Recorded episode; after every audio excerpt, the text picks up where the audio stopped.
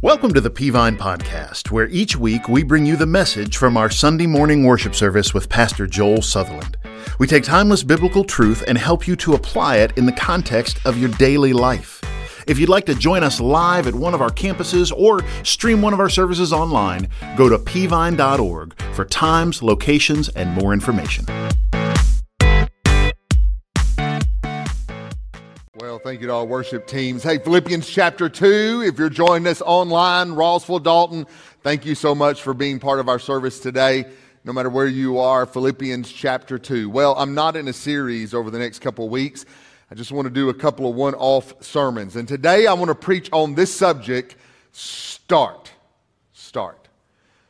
We get to the new year, and we all have some things that we want to start. And for most people, if you're a child of God, if you're a Christian for any length of time, you want to get your, um, your Christian life remotivated. You want to get your Christian life re engaged. You want to get your walk with God where it ought to be, heading the right direction. And the key to that is getting started. Now, here's what I know. If you'll look this way. Jesus said this, one of my favorite verses because it's true so much in my life, right? Jesus said this The spirit is willing, but the flesh is weak. Weak. I mean, if it wasn't for that weak flesh, we'd all have a great spiritual life, right? It wasn't for that weak flesh, we'd all have a great Christian life. But the fact is, we have got to learn how to get started in the Christian life so we can continue on in the Christian life. And what we all tend to do is we all have great intentions, right? That we, we plan on getting started one day. But the old procrastination bug uh, kicks in. We're all prone to procrastination. I saw this the other day that research says that procrastination is more intense, get this, before the initiation of a task. We don't procrastinate while we're in it we procrastinate getting in it. So it's that famous line my kid said would be on my tombstone one day. I plan on starting a diet when? Tomorrow. Tomorrow. Once I'm going, I'm going. But it's getting started that becomes the issue. Procrastination creeps in before we even get started. Not only that, we know this that fear of failure prevents people from taking the very first steps in order to get started. We know this that the overwhelm of choices leads to decision paralysis. I'll talk about that in a moment when it even comes to diets. There's so many things to do. Not only that, we learn this that people perceive the pain of loss more acutely than the pleasure of gain, making the risk of starting and potentially failing seem worse than the potential benefits. Now, this is a part of psychology that you need to understand that that we perceive the pain of loss hurts us more than the pleasure of pain helps us out. So we are loss averse. It's called loss aversion. We are loss averse. And so we don't want to start because we're afraid of failure. And all of that is even true in the Christian life. At least that old quote you may have heard uh, that is so true. The hardest part of exercise is putting your tennis shoes on. Right? The hardest part of exercise is getting my tennis shoes on, getting my workout clothes on. Once I do that, I'm going to exercise, but it's getting started that becomes the most difficult thing. I'll say this. Can I pull the veil back on preacher life for just a moment? I'll, I'll tell you what preachers struggle with. You may or may not know this, but sermons are hard. Like sermons don't, don't come easily. They're, they're difficult. Sermons are hard work. One preacher of yesteryear would put on his work boots when he started doing a sermon. It felt like manual labor, digging the truths out of the Word of God and making them applicable into our daily lives and studying the theology of all that we're trying to preach. It is, the sermon work is difficult. And what happens in sermon work, I remember when I first got into the ministry that, um, uh, I, man, uh, I had a little pride. Is it okay to say that? and I'd had a Bible that, that I had been reading out of for years, long before I was in ministry. And I had little bubblegum wrapper sheets of paper, and I had sermon outlines just stuck all through that Bible. And I thought I had sermons for years. And my first church, we had church on Sunday morning, Sunday night, and Wednesday night and my church didn't believe in preaching series at the time or preaching through books. Every sermon had to be a different sermon. So I'm not doing a Bible study on Wednesday night, I'm preaching a sermon. I'm not doing a Bible study on Sunday night, I'm preaching a sermon, and none of them are connected. So three sermons a week is not impossible, physically uh, uh, possible to do, three brand new sermons. And so man, I remember in those early days, uh, I remember in the early days, I'd be like, oh man, I got sermons forever. I'm never going to run out of sermons. Six months in, uh, nothing made, I was, I was out of everything. There were entire days that I was, there were, there were Tuesdays that I was trying to find an opening sermon illustration, and I walked the floor and paced all day long. And by the time I went home, you know how much I had written on a sermon? Not one word. You know how scourging it is to lose a day trying to prep for a sermon? And here's what I've learned since then. You know what I do now? I find that passage of scripture I'm going to preach. I'll get my outline together. Sometimes I don't even have a complete outline yet. I'm not sure how to word uh, point number three, point number four, point number one. But you know what I do now? I just start. And if I got point number two down really well, I'll just start writing on point number two. I don't go in chronological order necessarily. And if I, if I get to do that, great. But I don't worry because here's what I've discovered. Once I get moving, the spiritually creative juices flow so much better. Now, here's what you're going to know about any area of life, but especially the Christian life. Once you get momentum going in the Christian life, the Christian life becomes a little bit easier once I'm moving. But the hardest part is getting started. I remember the first bicycle I got, I was probably about six years old and I got a bicycle for Christmas. We lived in a subdivision, had a carport, not a garage, and my parents bought me a bicycle, but uh, had no interest in telling me how to ride a bicycle. Just go outside and figure it out yourself. So I did. I, I got my first bicycle, and, and now if you're an adult, by the way, if you're an adult and hadn't been on a bicycle lately, I encourage you to do it and see if you survive it. But I'm, I'm a kid and I got my little bicycle here and, and maybe six years old and I don't know how to ride a bicycle. Nobody's ever shown me how to ride. I've never been on a bicycle, and so here's what I did. We had a we had a uh, we had a door that went from our carport into our kitchen, and it had two steps on it, two concrete steps going up into that. And I remember I would I would get my bicycle against those steps. I would crawl on my bicycle and balance myself against the wall, but I could take my right foot and I could push off and I'd roll out of the carport down through our gravel driveway down to a, what the time was a gravel road in front of us. And then we had a ditch with grass in it. And I didn't know how to turn and I didn't know how to brake. I would just coast down the driveway till I got the ditch and then turn myself over in the ditch. But I figured out when you got a little momentum going with you, it got a little bit easier to learn how to ride a bicycle.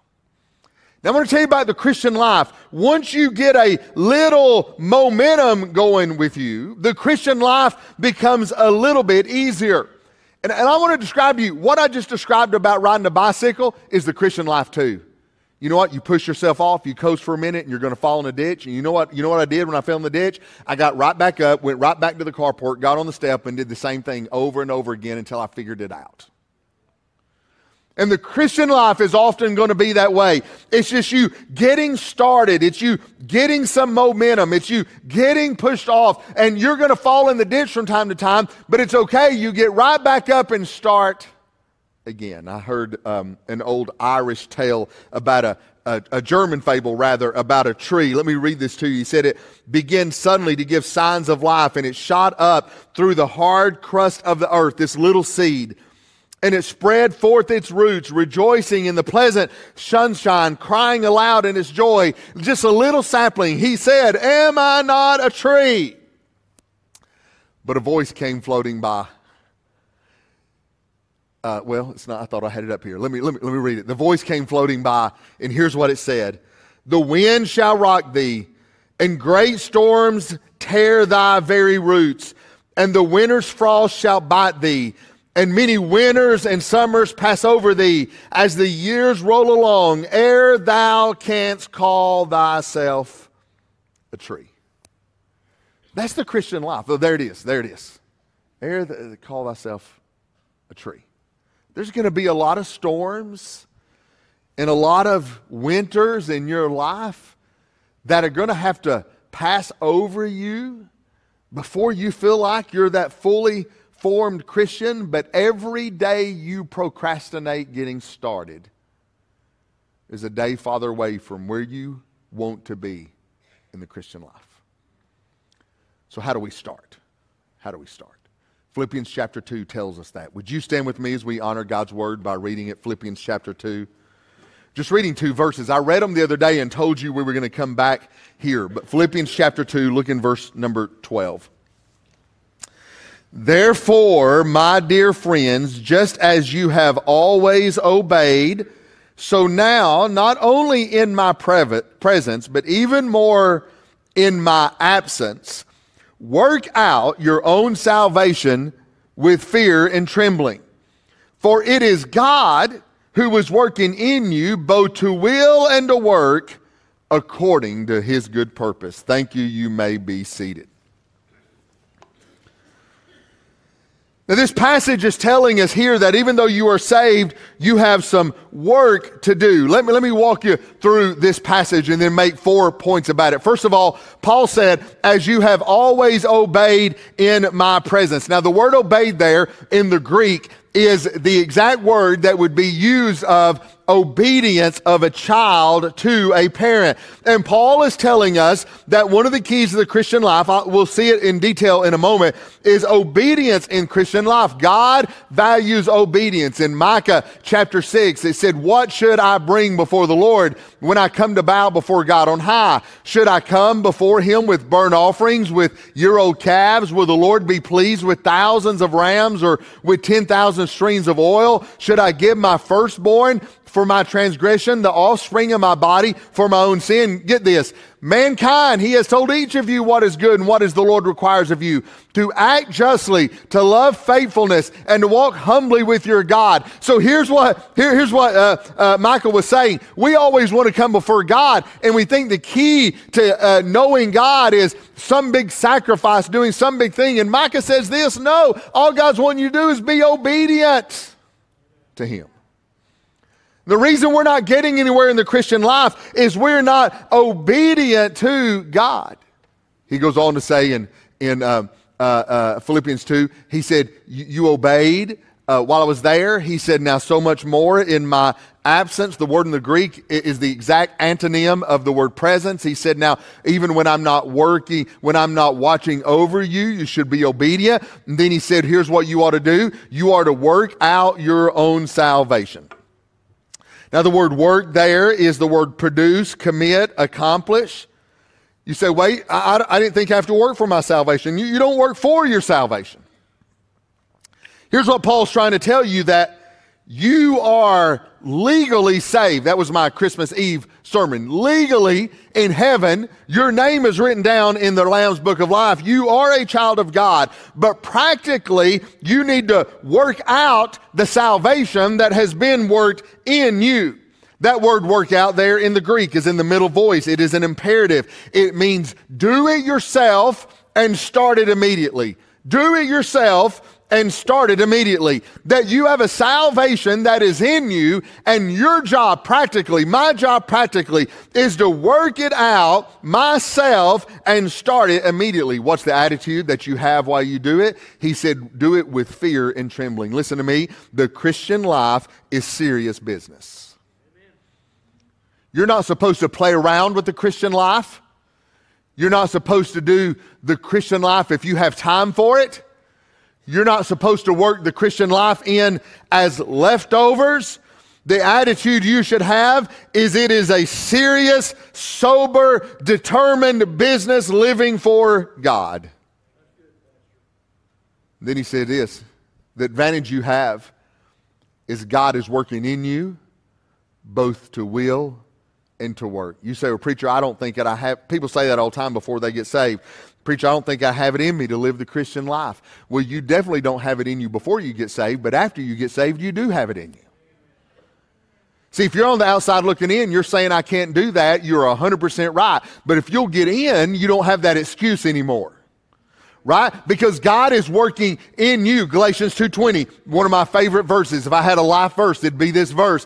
I have been crucified with Christ, and I no longer live, but Christ lives in me. The life I now live in the body, I live by faith in the Son of God, who loved me and gave himself for me. It is Christ living in me that allows me to live the Christian life. It's Him working in me. And then finally, Paul says, according to His good purpose. Why are we doing what we are doing? Your growth is for God's pleasure and God's purpose. So Philippians 2 13, uh, 12 and 13 is not saying that we ought to save ourselves. It is saying that we are to start working out what God has given us in the Christian life. So, how do we do that? How do we start working out the Christian life that is God has given us? I want to give you four things this morning. Jot these down. Number one, how do you get started? Number one, you start by being obedient. Everything you want to be and do in the Christian life starts right here. Listen to this. Listen to this. You need to hear this. You cannot out sacrifice disobedience. You cannot outgive disobedience.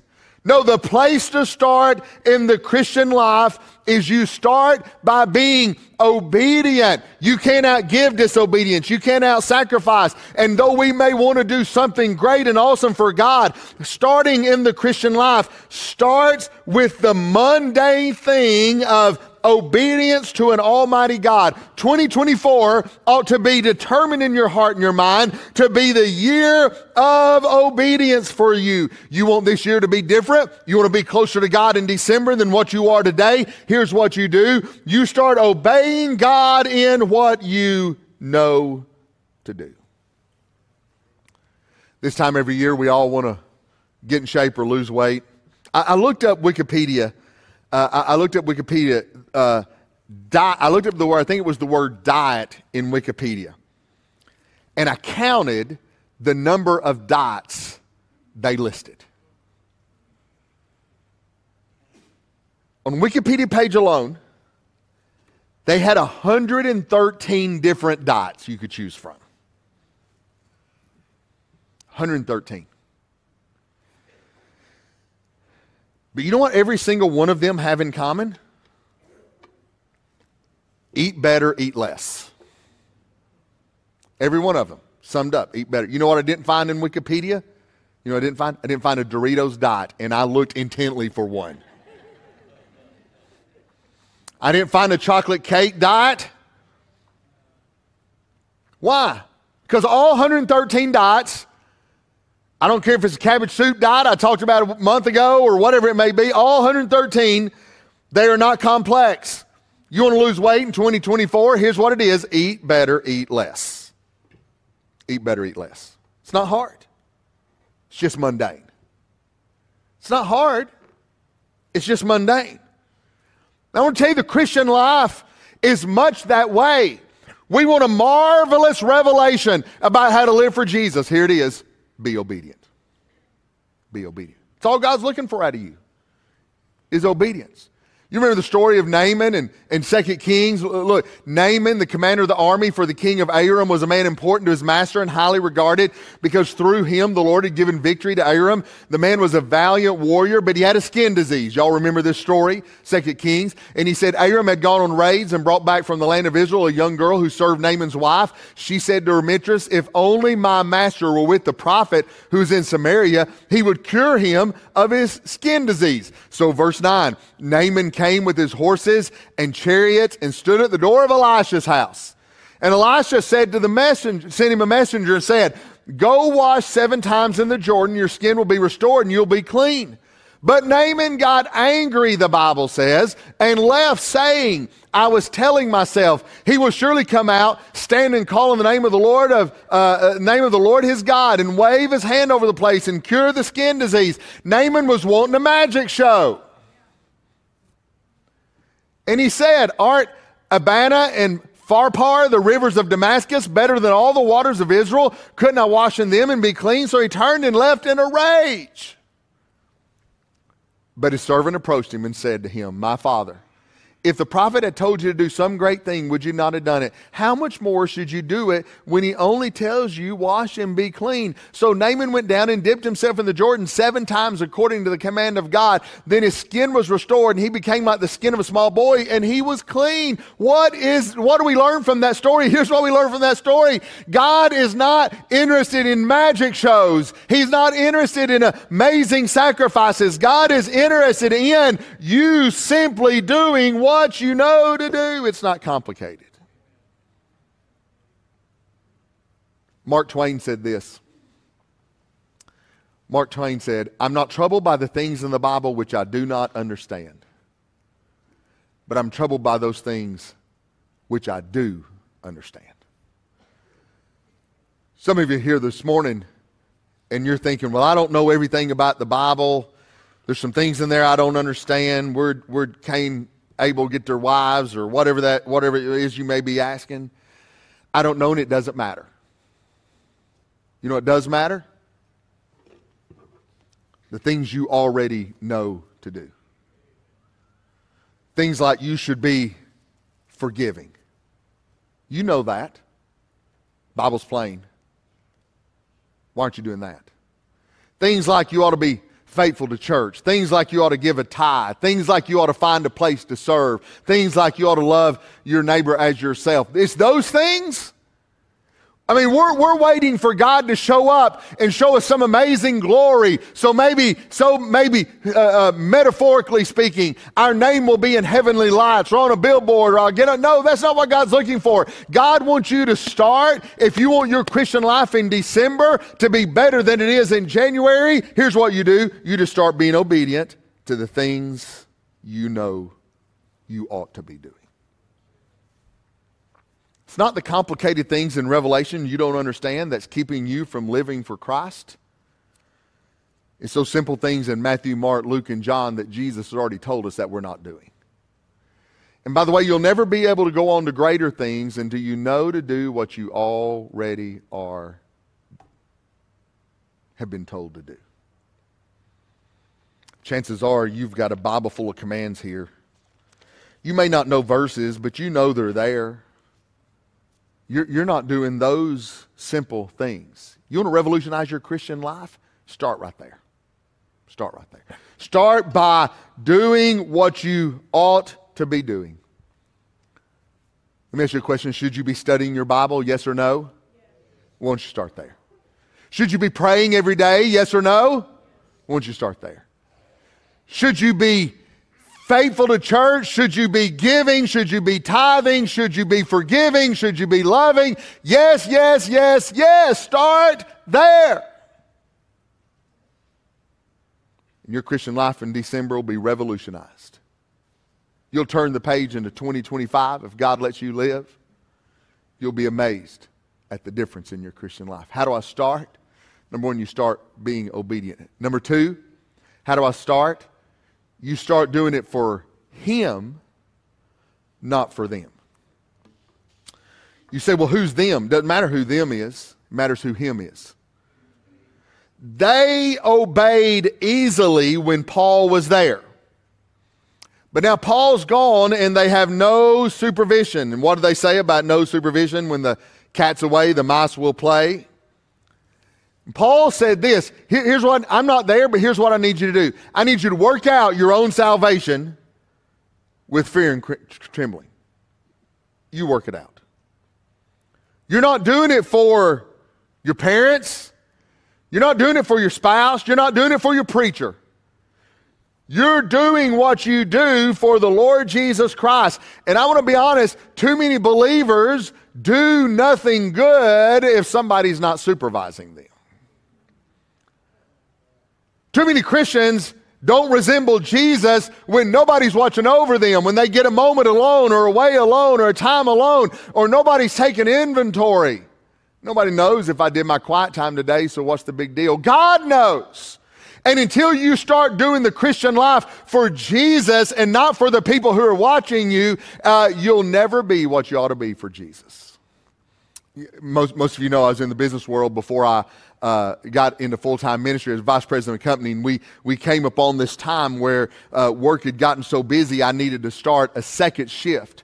So I hired a whole second shift to come in and we trained them for weeks and weeks on first shift and a certain piece of machinery that had to be ran. It was about 15 employees we were using to start a second shift. And man, these guys, I'd hired the cream of the crop and they were just crushing it on first shift. And man, the first couple of nights on second shift, they just crushed it and they were better than my first shift team. And I started, you know, really ragging on my first shift team. And, and, um, it went on for about three or four days. It was going really, really well. And then I noticed uh, production began to mysteriously decline greatly. And I'd come in the next morning and I say, Man, what happened? And they're like, Well, this machinery broke and we had to fix it. And the next day they ran out of something. And the next day, something. this went on for a couple of weeks. And I finally decided something's not right before the days of cell phones and cameras and all that. So one night, about 9 o'clock at night, I parked down the street, walked over to the building. I snuck in a little used door, crawled over on the floor to a door, and cracked it open about that much and just watched. And I immediately knew why production was down. The machinery was off. They were all sitting around having a good time, laughing, cutting up. And I thought, well, maybe it's a break. And I watched for hours. It's the longest lunch break in the history of lunch breaks. You say, did you call them out on it? No. I recorded, made notes, shut the door, snuck back home, but the next day at 4 o'clock when they came on, I said, Man, production was really low last night. What happened? And they started the litany of it, you know, well, the machinery broke, or this happened, or that happened. Now I said, It couldn't be that y'all were just laying around doing nothing, could it? He's, Oh, we'd never do that. Well, that's funny. I watched you do it for about two hours last night. It was a couple days later, I shut down second shift. And I determined that not everybody will work when somebody's not watching. Before we get too hard on my second shift crew from 1995, God probably feels the same way about us sometimes. Well, who are we doing it for? Are you trying to live for Jesus so your husband will think you're a good Christian, or your wife will, or your kids will, or your parents will, or your preacher will, or your Sunday school teacher will. You're, who, who are you doing it for? Because I want to be honest, Jesus is always watching. And Paul said, Here, here's what I love about the uh, church at Philippi. You served Christ when nobody was watching. You served Christ when you weren't being supervised. And I want to tell you this morning, too many Christians in this generation will not serve Christ if they're not being watched. Will you? Because he's always watching. And one day we'll stand before Him, not them, and give an account of every deed done in our body. You want to get started right on the Christian life in 2024? Don't do it for them, do it for Him. He's the one that died for you, He's the one that rose again. Number three, let me tell you how to start in the Christian life. Number three, you start by owning your Christian life. Here's what Paul said. I love this phrasing. Paul said, Work out your own salvation with fear and trembling. You know, we're some product of our choices in our lives. We may not like that, but it's true. Paul is trying to tell you, I need you to choose to walk with Christ. Listen, child of God, you need to own your walk with God. You need to own your holiness. You need to own your quiet time. You need to own your church attendance. You need to own your giving. You need to own your serving. You must drop the excuses and own it because that, those, that's the two things we do. Here's, here's what we do we either own it or we make excuses for it. And you'll be, you'll be the one to stand before God one day without excuse. So own your own salvation. We'd rather make excuses, right? We just we're, we're an excuse people. The average American, get this, will make 2,190 excuses to validate their decisions per year. Per year. Some of you got ready-made excuses already, right? You like just got them lined up. How about this? A poll of 2,000 Americans found that the average respondent makes at least six excuses every day, at least. Six. Here they are. And results revealed the ever popular I'm too tired top the list. Why can't I have a quiet time? Well, I'm too tired. When I slept 10 hours last night, I know, I'm, just, I'm too tired. Sleep wears me out, you know, and so. Uh, followed by the commonly given excuse of, I don't have enough money, I don't have enough time. And those round out the top three, right? On a weekly basis, excuses are most commonly given by respondents in order to avoid exercising, eating healthy, or running errands, all tied at 33%. I'm too tired, I don't have enough money to exercise, and I don't have enough time to exercise. You know what that is? That's making excuses instead of owning it. Our habit is to make excuses. And can I be honest with you this morning? The devil will give you all of the excuses you need to not live for Christ. But you know what the thing is? That Christian you respect so much, he or she has all those same excuses at their disposal as well. They just choose to own their Christian life. You're never going to get anywhere with God until you own your Christian life and you work it out and you quit making excuses, but you make good decisions. The choice is yours. I mean, look at your own life this morning. Is your Christian life full of excuses or ownership? And for too many of us, it's an excuse. If you want to start right in the Christian life, start by stopping making excuses and start owning your Christian life. The first thing you have to do is divine reality. Why am I not getting up and doing a quiet time in the morning? Well, because I'm lazy, that's why. I know, nobody talks to you like that, right? Uh, but it's, you need to talk to you that way. You need to talk to you that way. Why aren't I tithing? Because I'd rather spend it on myself. Does that hurt? You can say ouch instead of amen if you want to. Why aren't I reading my Bible?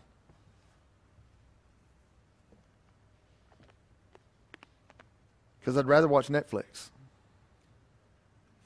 or scroll Facebook or TikTok. Insert social media of choice. You make excuses you can own your Christian life. Paul said, work out your own. You are responsible for you.